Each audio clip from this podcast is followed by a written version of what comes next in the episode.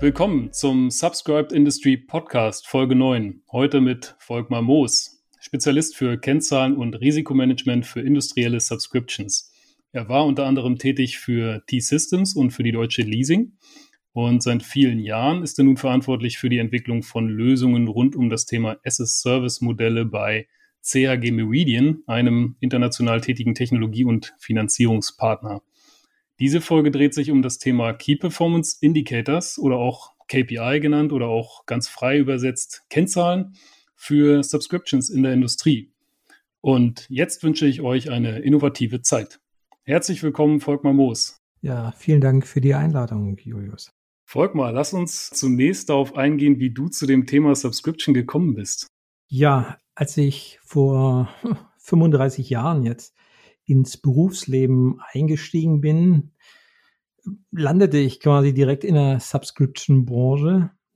Allerdings nicht da, wo jetzt vielleicht der ein oder andere denkt, also weder im Medienbereich mit irgendwie Zeitungsabos oder Bücherclubs und auch nicht in einem Fitnesscenter. Es ist eine Branche, bei dem jeder von uns auch heute schon ein Abo unterhält, häufig aber ohne es als solches zu bezeichnen. Und zwar bei einer Bank. Wenn man mal schaut, jeder von uns hat ein Girokonto und letztendlich ist genau dieses Girokonto Subscription par excellence in meinen Augen. Es ist die, die Beziehung ist dauerhaft angelegt, trotzdem täglich kündbar. Das Konto gibt es als Flatrate inklusive aller Buchungsposten oder aber auch sozusagen Pay-per-Use mit Berechnung jeder einzelnen Kontobewegung. Dazu noch Upgrade-Möglichkeiten über, ja, zum Beispiel Kreditkarte oder auch separaten transaktionalen Zukauf in Form von zusätzlichen Leistungen wie zum Beispiel einer Echtzeitüberweisung.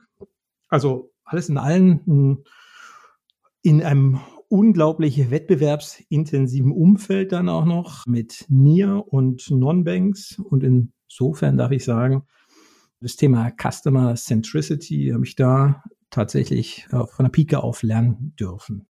Du hast es gerade angesprochen, was Subscription für dich charakterisiert. Du hast es äh, zusammengefasst mit ja, täglich kündbar.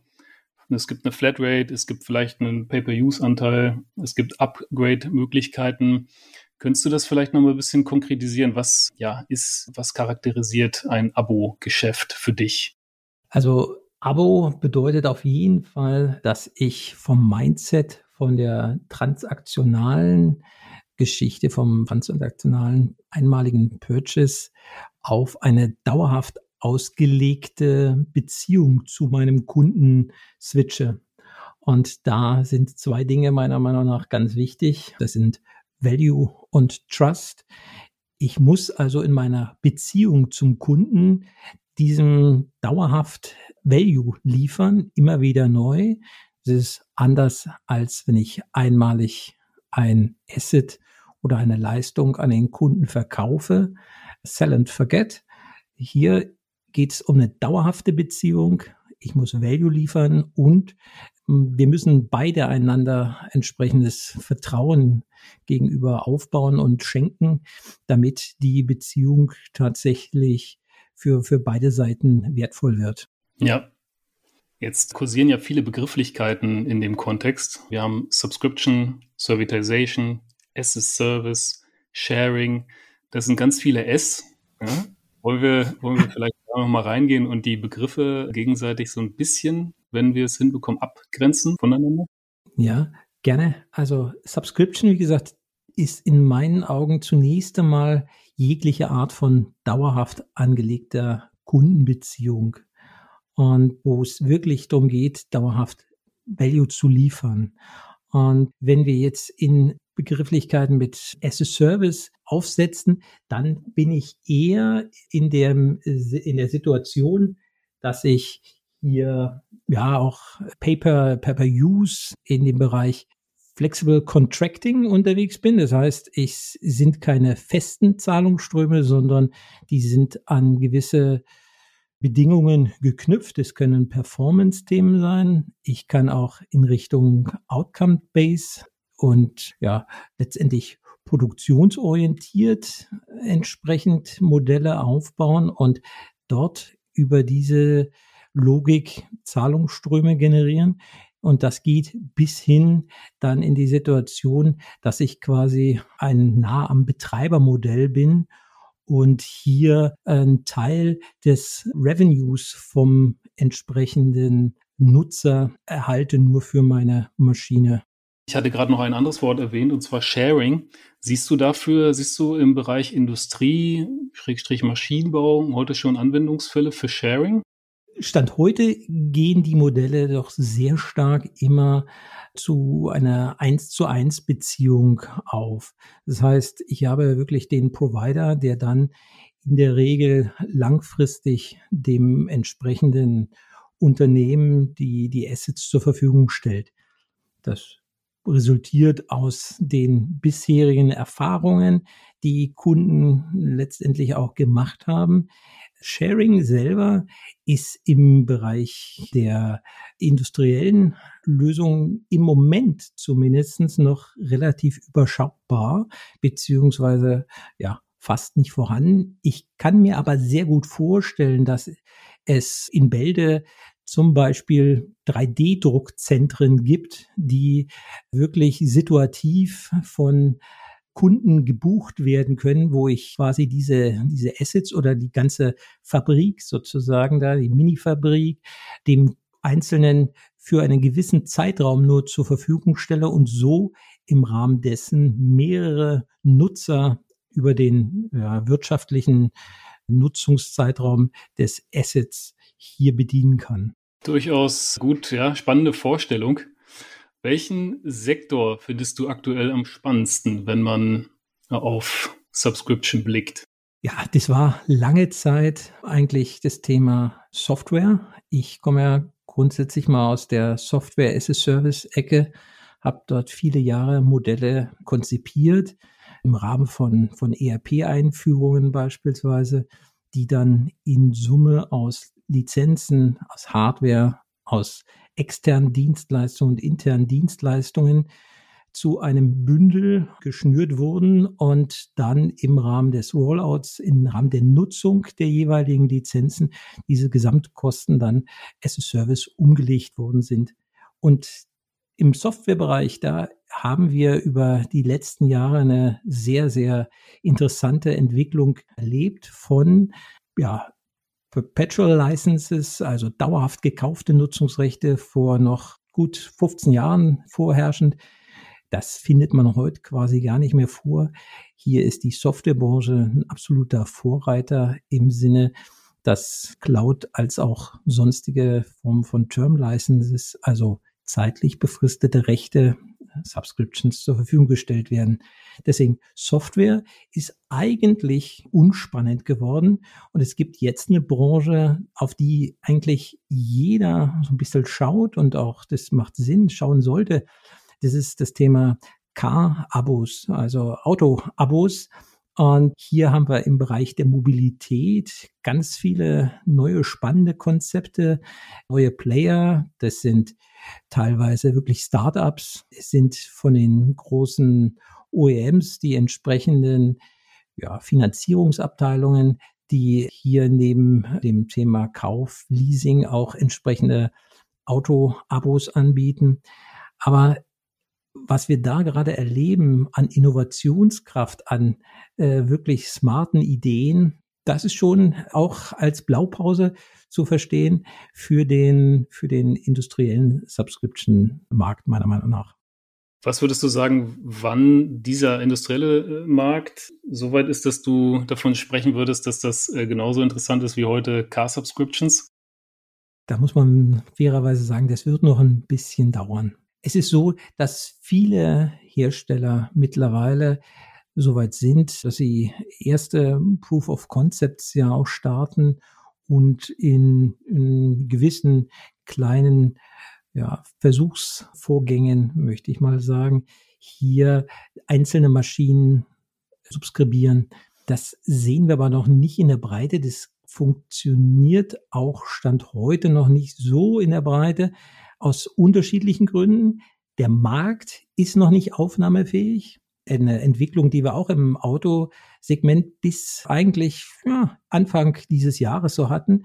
Seitdem merkt man, ist eine deutlich höhere Nachfrage auch nach Autoabos vorhanden. Also jetzt fragt auch der Markt danach und die Anbieter können ihre Lösungen entsprechend vermarkten. Und dieser Effekt fehlt noch ein bisschen im Bereich der industriellen Subscriptions. Insbesondere, wie gesagt, immer wenn wir auf das Thema Equipment as a Service gehen. Da haben wir auch seit, wir sind ja seit 45 Jahren in dem Vermietgeschäft tätig und haben viele Jahre diese Lösung schon im Bereich Office-Druck im Markt und da ist es absolut akzeptiert. Aber selbst in der, im IT-Sektor ist es doch wirklich in gewissen Bereichen noch immer nur eine, die vorherrschende Form. In anderen wird noch klassisch beschafft. Also klassisch meint in dem Fall jetzt über, über ein Nutzungskonzept, was mit einer Flatrate unterlegt ist. Und wenn wir mal so weit sind jetzt, dass der Mindset auch bei den Nutzern weiter sich öffnet, dann könnte es dazu kommen, dass wir auch im industriellen Bereich eine hohe Innovationsquote sehen.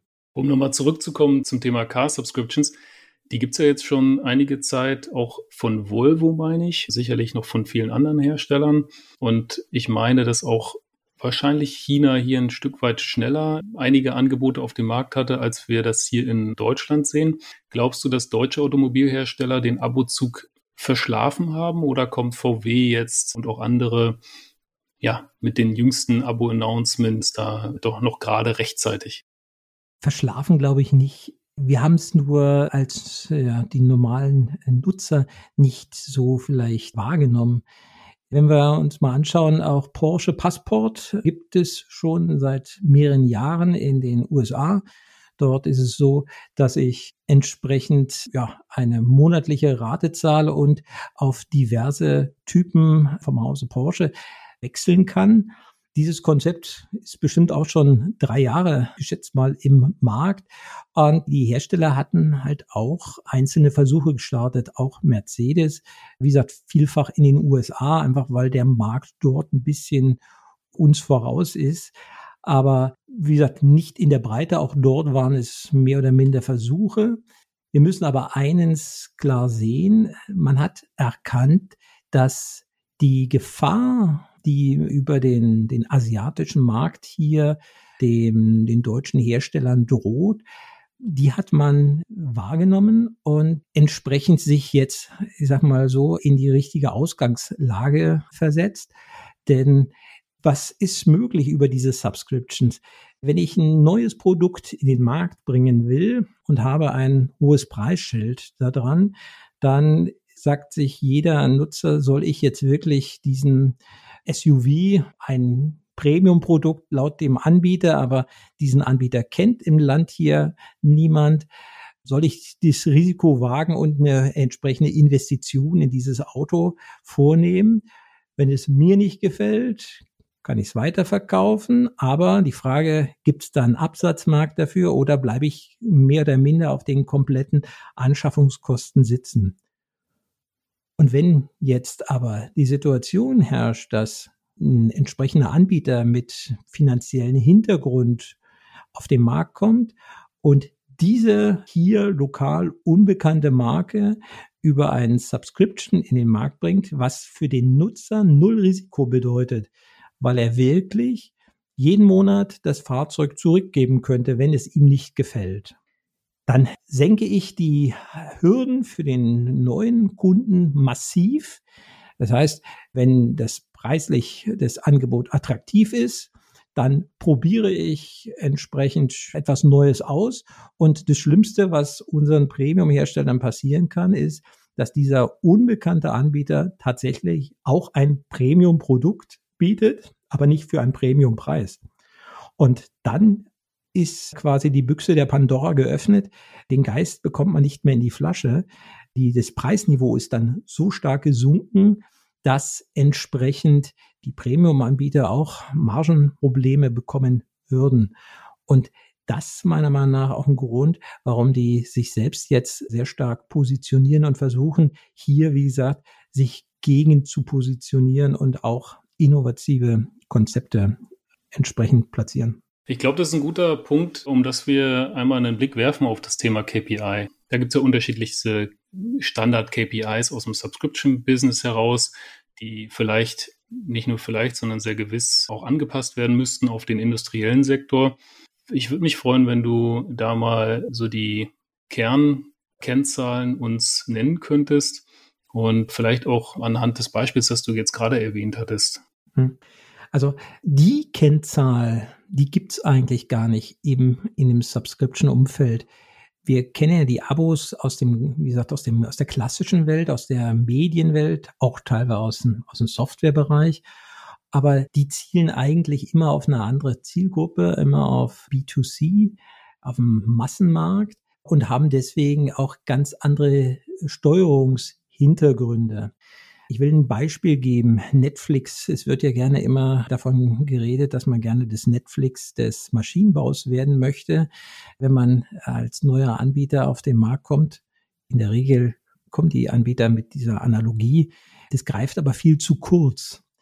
Warum greift es zu kurz? Weil Netflix ist ein B2C-Angebot, was für einen Massenmarkt konzipiert ist, was auf sehr standardisierte Offerings abzielt und dementsprechend auch sehr geringe äh, ja, Produktgestehungskosten für die nächste Ausprägung, für den 10.000 ersten Kunden bedeutet.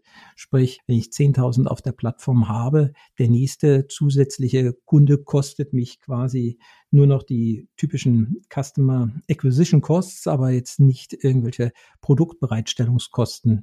So, das ist in der Subscription-Welt, in der industriellen komplett anders. Da ist schon mal die erste Frage, wie sieht die Subscription aus? Ja? Habe ich das Thema Equipment as a Service? Habe ich also wirklich auch ein Asset dahinter? Dann ist es so, dass die es ist ein materielles Gut, kein immaterielles. Ich muss es wirklich erstellen für den 10.000 ersten Kunden nach.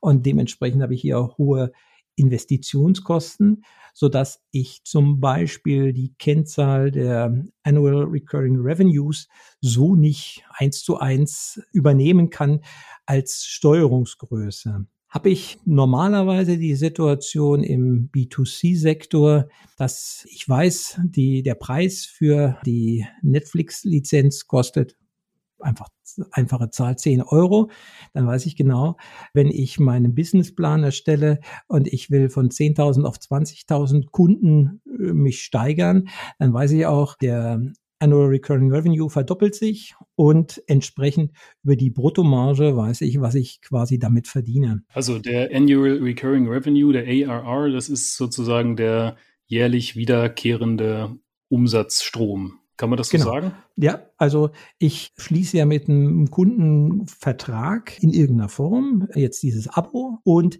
daraus auf dem Standardpreis, der sich jetzt aus der Netflix 10 Euro Geschichte als beispielsweise ergibt, dann kann ich hochrechnen, ich habe eine typische Lebensdauer meiner Kunden, die alle, die meine Lösung neu subskribieren, bleiben über sagen wir mal 24 Monaten im Durchschnitt bei mir, dann weiß ich, mit dem neuen Kunden habe ich 10 Euro, 24 Monate, habe ich quasi ein Customer Lifetime Value von 240 Euro und ich habe über die, das erste Jahr 120 Euro als Umsatz mehr oder minder sicher. Ne? Einfach sicher deswegen, nicht immer auf den einzelnen Kunden, sondern da geht es ja eigentlich dieses Portfolio-Denken mit durchschnittlicher Lebensdauer der Kundenbeziehung, der monatlichen Subscription Fee und dann kann ich mir hochrechnen, wie entwickelt sich mein jährlicher Umsatz, der Annual Recurring Revenue. Volkmar, würdest du sagen, dass da auch so eine Art Umdenken notwendig ist zwischen ARR und dem Umsatz, wie man ihn bisher ja erhoben hat, dass man den ARR, den Annual Recurring Revenue eher als vorwärtsgewandt betrachten kann und den Umsatz, äh, über den man bis dato spricht, eher als ja, äh, rückwärtsgewandte Kennziffer wahrnehmen kann? Das ist definitiv so. Da unterscheiden sich aber wirklich auch nicht B2C und B2B Offerings in dem Hinblick. Also wir haben in dem Bereich der Subscription immer ein paar Standardwerte, wie gesagt. Das ist zum einen die Kundenakquisitionskosten, also was gebe ich eigentlich durchschnittlich aus, um einen neuen Subscriber zu gewinnen. Ich habe die, dann die entsprechende Umsatzgröße dadurch, dass ich den, den monatlichen Subscription-Preis übers Jahr hochrechne. Aber warum mache ich das eigentlich klassischerweise? Weil ich eine feste Bruttomarge habe. Ich weiß genau, was ich quasi an jedem neuen Videostream-Kunden verdiene, als Beispiel. So, das ist bei Equipment as a Service anders. Warum? Weil ich hier nicht das eine Objekt im Zweifelsfall habe. Ich habe eine, ja, ja, mehrere Maschinen, aber nicht nur das. Ich werde ja nicht nur die einzelne Maschine in der Subscription anbieten. Ich habe ja noch andere Dimensionen. Ich habe sowas wie eine Box-Subscription, würde man dazu klassisch sagen, also wo es um Consumables oder Spare Parts geht. Und da habe ich eine ganz andere Bruttomarge drauf. Auf digitale Services jetzt auch nochmal und auf die quasi analogen, also die, die, die Service Contracts von Maintenance, von, von Consulting, was ich zusätzlich anbiete, habe ich nochmal eine andere Bruttomarge. Das heißt, im industriellen Sektor ist das Thema KPIs um einen Faktor drei, vier komplexer als so, was man als klassische Subscription KPIs im Bereich halt der typischen ja, Software oder auch Boxprodukte kennt. Und aufgrund dessen muss ich immer für als Unternehmen mein eigenes Reporting und meine eigenen KPIs vom Grund auf neu aufbauen. Mir helfen eigentlich nicht wirklich die im Moment vorhandenen Werte. Ne?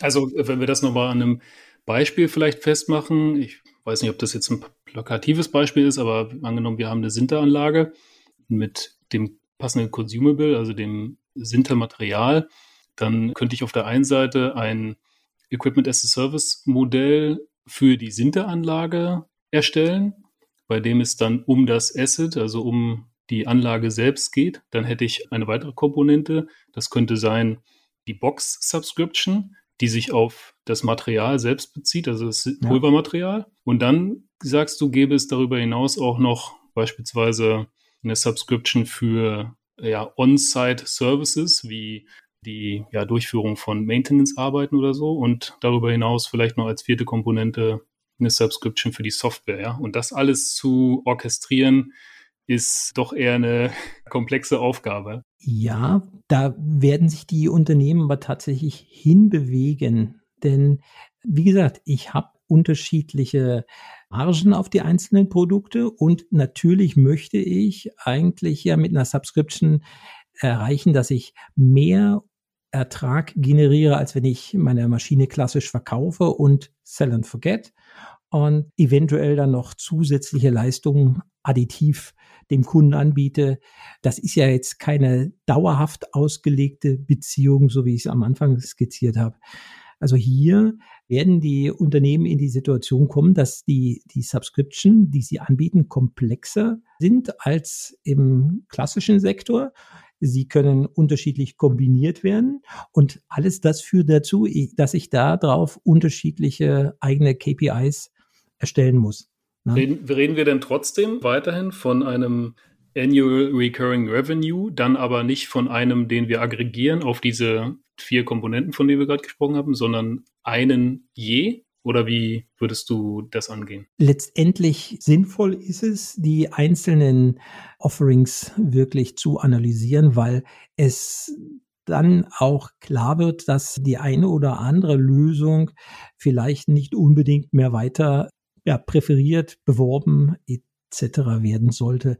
Dafür muss ich auf jeden Fall eine Einzelanalyse der entsprechenden Angebote letztendlich immer fahren. Dann ist aber die, die Frage, wie bringe ich es zum Kunden raus? Und hier ist meine Empfehlung schon immer, dass ich versuche, ein Bündel zu bilden, was dem Kunden Kosten einspart, die TCO reduziert beim Kunden und dann insofern ja? Genau die Total Cost of Ownership. also Gesamtkosten reduzieren beim Kunden mit einem Lösungsbündel, welches genau auf die Situation des Kunden abgestimmt ist. Und dieses Bündel wird dann erstellt aus den einzelnen vier Dimensionen, die wir ja gerade schon genannt hatten. Ich biete dann aber nicht vier einzelne Subscriptions oder noch mehr Varianten an. Äh, das Ganze soll ja einfach zu konsumieren bleiben. Und das gehört dann auch dazu, dass ich einen Preis für alle Leistungen berechne, sodass der Kunde kein Cherrypicking betreiben kann und jetzt selektiv einen Teil als wiederkehrende Leistung bei mir ordert und einen anderen Teil transaktional oder gar bei einem anderen Lieferanten bezieht. Das wäre tödlich für jede Subscription. Also ich muss schon sehen, intern muss ich sie analysieren, einzeln, muss auch mit Kennzahlen versehen. Da kann ich mir dann auch ausrechnen, wie die entsprechende Entwicklung meiner Gewinne aussieht, wenn die Umsatzzahlen sich entsprechend verändern. Aber nach außen müsste ich schon zielführend das Bündel mit einer gewissen Intransparenz darstellen, ähm, so dass der Kunde, wie gesagt, nicht, nicht anfängt, Cherrypicking zu betreiben.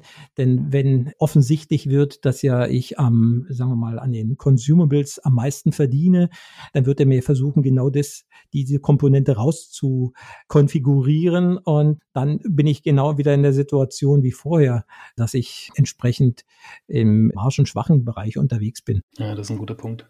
Wir haben jetzt bereits Annual Recurring Revenue angesprochen. Du hattest auch von der Churn Rate gesprochen, also die, ich will es jetzt mal salopp, Abwanderungsrate ja. genau nennen.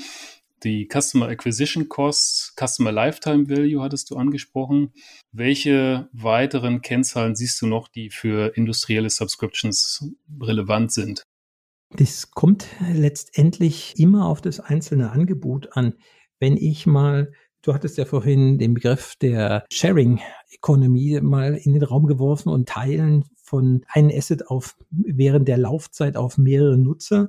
Wenn ich beispielsweise dieses Konzept umsetzen will, dann habe ich noch mal ganz andere Zahlen. Da muss ich mir ja wirklich anschauen, wie ist meine typische Nutzungsperiode, also Kunde A wie B, C, wenn ich ein Asset habe, das über eine wirtschaftliche Nutzungsdauer von zehn Jahren sagen wir mal, ausgelegt ist und ich mache jährliche Verträge mit meinen Kunden, dann habe ich im besten Fall zehn Phasen, aber genau wie bei der, bei der Car Subscription haben wir die Situation, dass im Zweifelsfall der Kunde mir dann nach, sagen wir mal, drei Jahren das Asset wieder zurückgibt, weil der Auftrag, den er damit ausführen wollte, beendet ist, andere Lösungsanbieter, andere Vorschläge für die Umsetzung gemacht haben, etc. Es kann viele Gründe haben, so dass ich ein Asset, was über zehn Jahre nutzbar ist, nach drei Jahren zurück habe und ich in zweiten Vermietstrom in den Markt geben kann. So, jetzt habe ich aber die Situation, dass ich ja zwischendurch gewisse Breaktimes habe, also Zeiten von vermietfreien Perioden.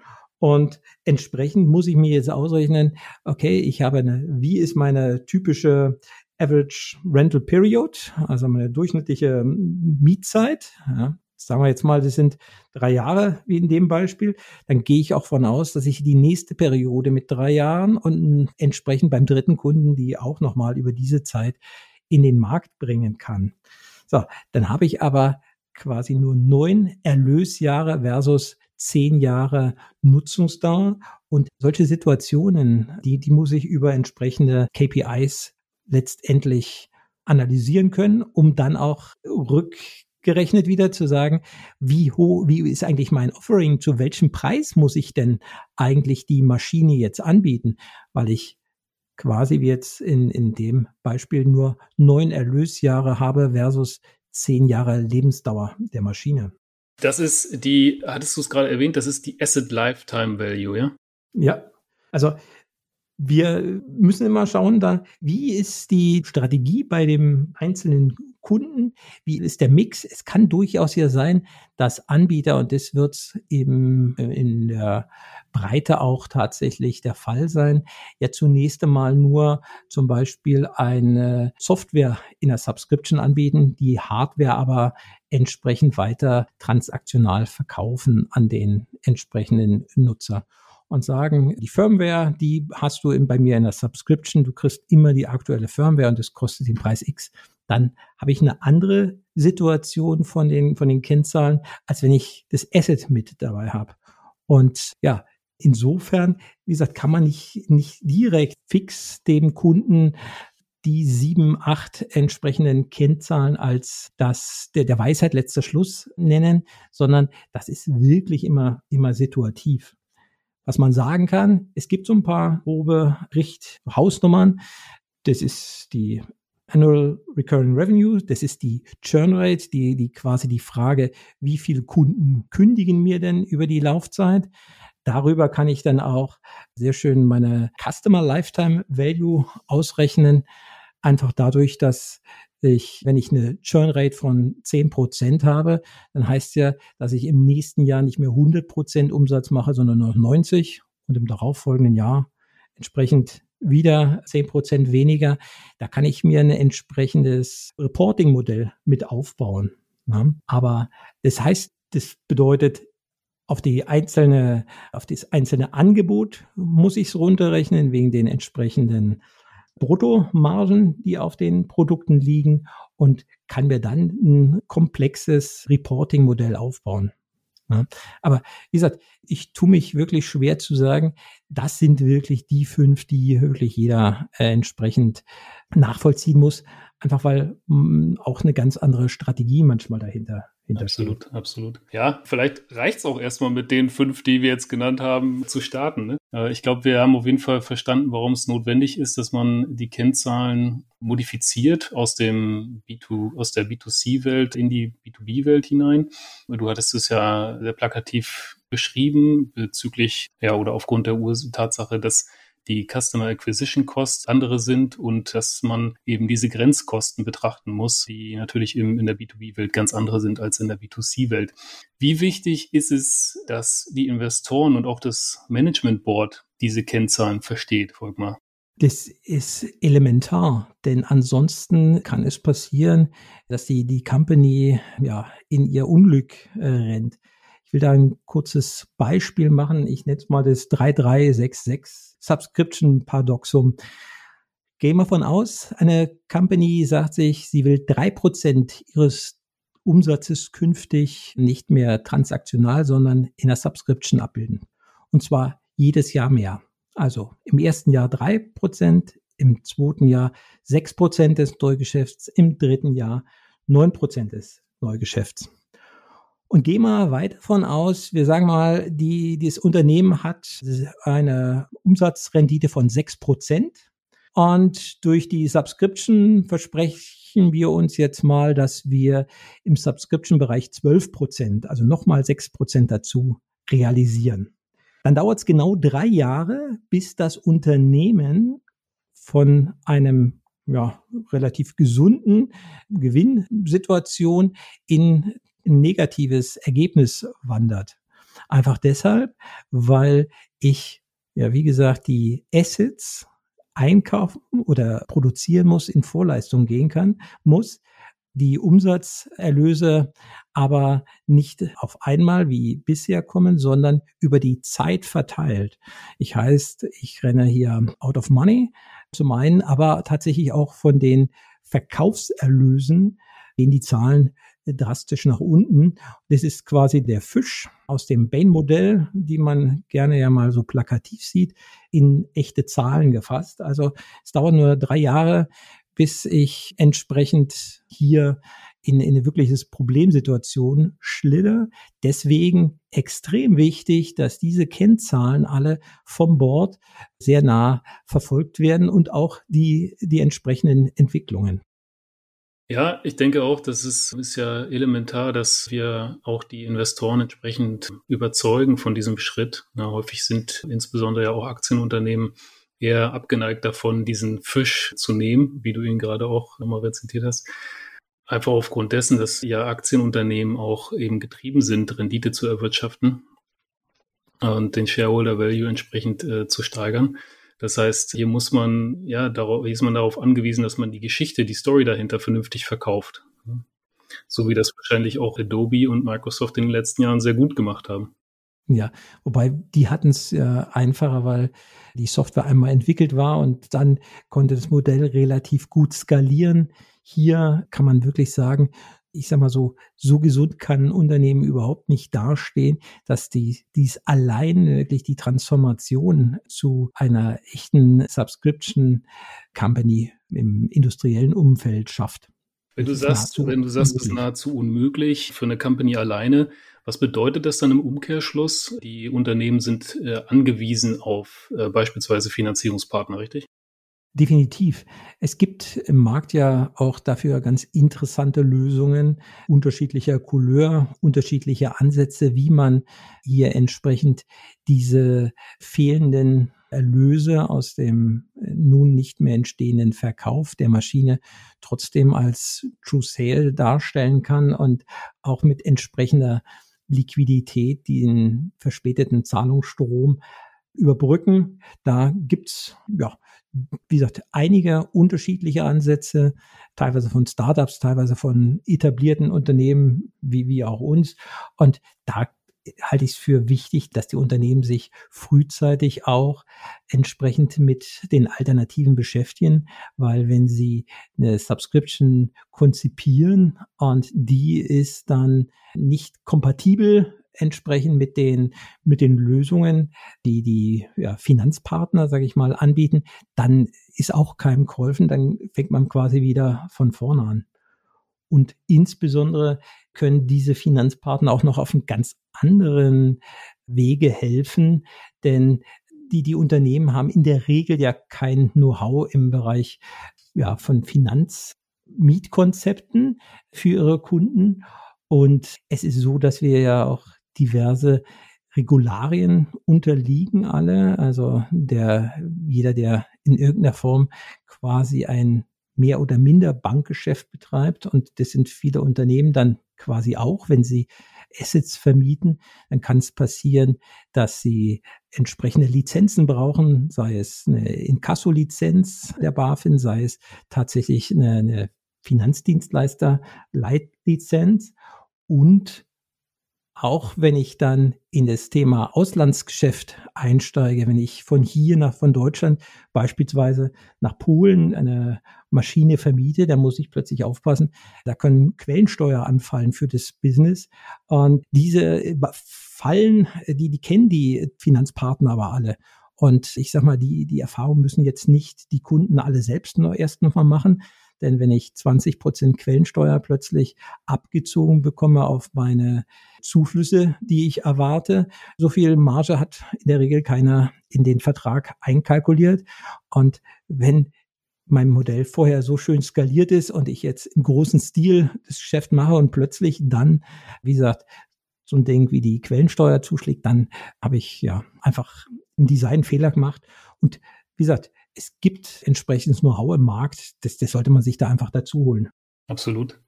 Folg mal als jemand, der ja auch schon mit vielen Maschinenbauunternehmen, Industrieunternehmen zusammengearbeitet hat, hättest du da vielleicht für uns zum Abschluss so ein paar Hinweise, Punkte, die ein Unternehmen beachten müsste, ja, die für dich als vielleicht Voraussetzung gelten, um ins Thema Subscription ein, einzusteigen? Ja, also als allererstes sollte man die Subscription nicht der Subscription wegen machen oder weil es der Wettbewerber jetzt gerade anbietet.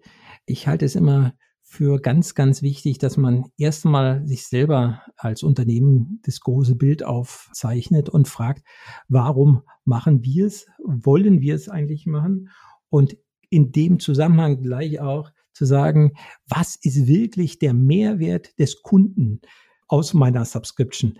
Denn es hilft nichts, wenn ich mir meine Zahlen schön rechne und hier entsprechend höhere Bruttomargen einkalkuliere, aber den Kunden auf der Reise gar nicht mitnehme, sprich den Nutzen nicht erfasst habe, den, der für den Kunden relevant ist, damit er mein Angebot überhaupt subskribiert. Also ganz wichtig, das Thema Customer, den Kunden sehr früh mitnehmen, vielleicht sogar auch die entsprechenden Schlüsselkunden von heute wirklich intensiv befragen und auch auf die Reise mitnehmen.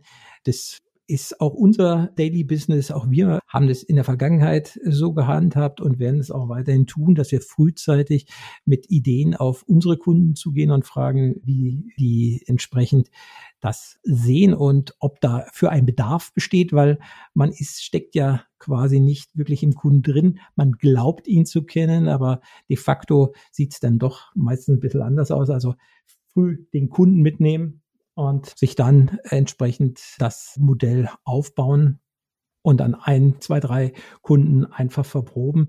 Immer aber hin mit dem, mit dem Hintergedanken auch, dass die Lösung skalierbar sein muss. Es hilft ja nicht, wenn ich einen Pilot manuell mit entsprechenden Tricks und Kniffen vom Business Case gut ausschauen lasse und dann versuche ich es zu skalieren und muss wieder von vorne anfangen. Also auch frühzeitig immer sehen, kann so ein Modell, was passiert, wenn es wirklich skaliert? Das hoffen wir ja. Aber wie gesagt, was hat es für Auswirkungen auf der finanziellen Seite? Was hat es im Service? Ist meine Serviceorganisation darauf dann ausgerichtet etc.? Also sehen, wenn ich einmal ein entsprechendes Modell habe, skaliert es auch. Halte ich für ganz wichtig, bevor man dann wirklich in die Breite an den Markt geht. Ja, also warum machen wir das Ganze? Warum wollen wir das? Was ist der Mehrwert für den Kunden?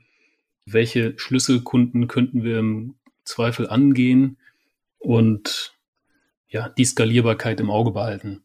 Volkmar, vielen Dank soweit. Ich würde mich jetzt freuen, wenn du nochmal so auf die nächsten zwölf bis 18 Monate blickst und uns ja vor dem, was so in den letzten Wochen du vielleicht auch für Erfahrungen gemacht hast, für Gespräche hattest, einmal eine Einschätzung gibst dahingehend, wo sich der Equipment as a Service Bereich im, ja, im, in der Industrie entwickeln wird. Ich glaube, wir werden nochmal den einen oder anderen neuen Anbieter hier im Fintech quasi sehen, die mit eigenen Ideen an den Markt kommen. Ich glaube weiterhin, dass wir jetzt in so einer Situation sind, auch wie gesagt, dank der Softwareindustrie, dank der Autoindustrie, wo die Bereitschaft, über solche Modelle nachzudenken, auch bei den Kunden viel höher ist als bisher. Und daraufhin gehe ich von aus, dass wir jetzt peu à peu immer stärkere Nachfrage nach diesen entsprechenden Modellen sehen. Und ja, ich glaube, dass tatsächlich, wenn ich den Fokus, den Kunden im Fokus hatte und den Mehrwert, die TCO reduziere und mein Angebot an entlang seiner Nutzenerwartung auch designe, dass hier die Zahl der Abschlüsse, die in dem Sektor vorgenommen werden, doch nach, ja, ich sag mal, signifikant sogar nach oben gehen. Ja, herzlichen Dank, Volkmar, für deine Zeit und diese überaus interessanten Einblicke. Wie kann man dich erreichen? Ja, prinzipiell auf LinkedIn, denke ich, mich einfach kurz anschreiben oder über die CHG Meridian. Perfekt. Vielen Dank. Alles Gerne. Gute. Danke, Jules.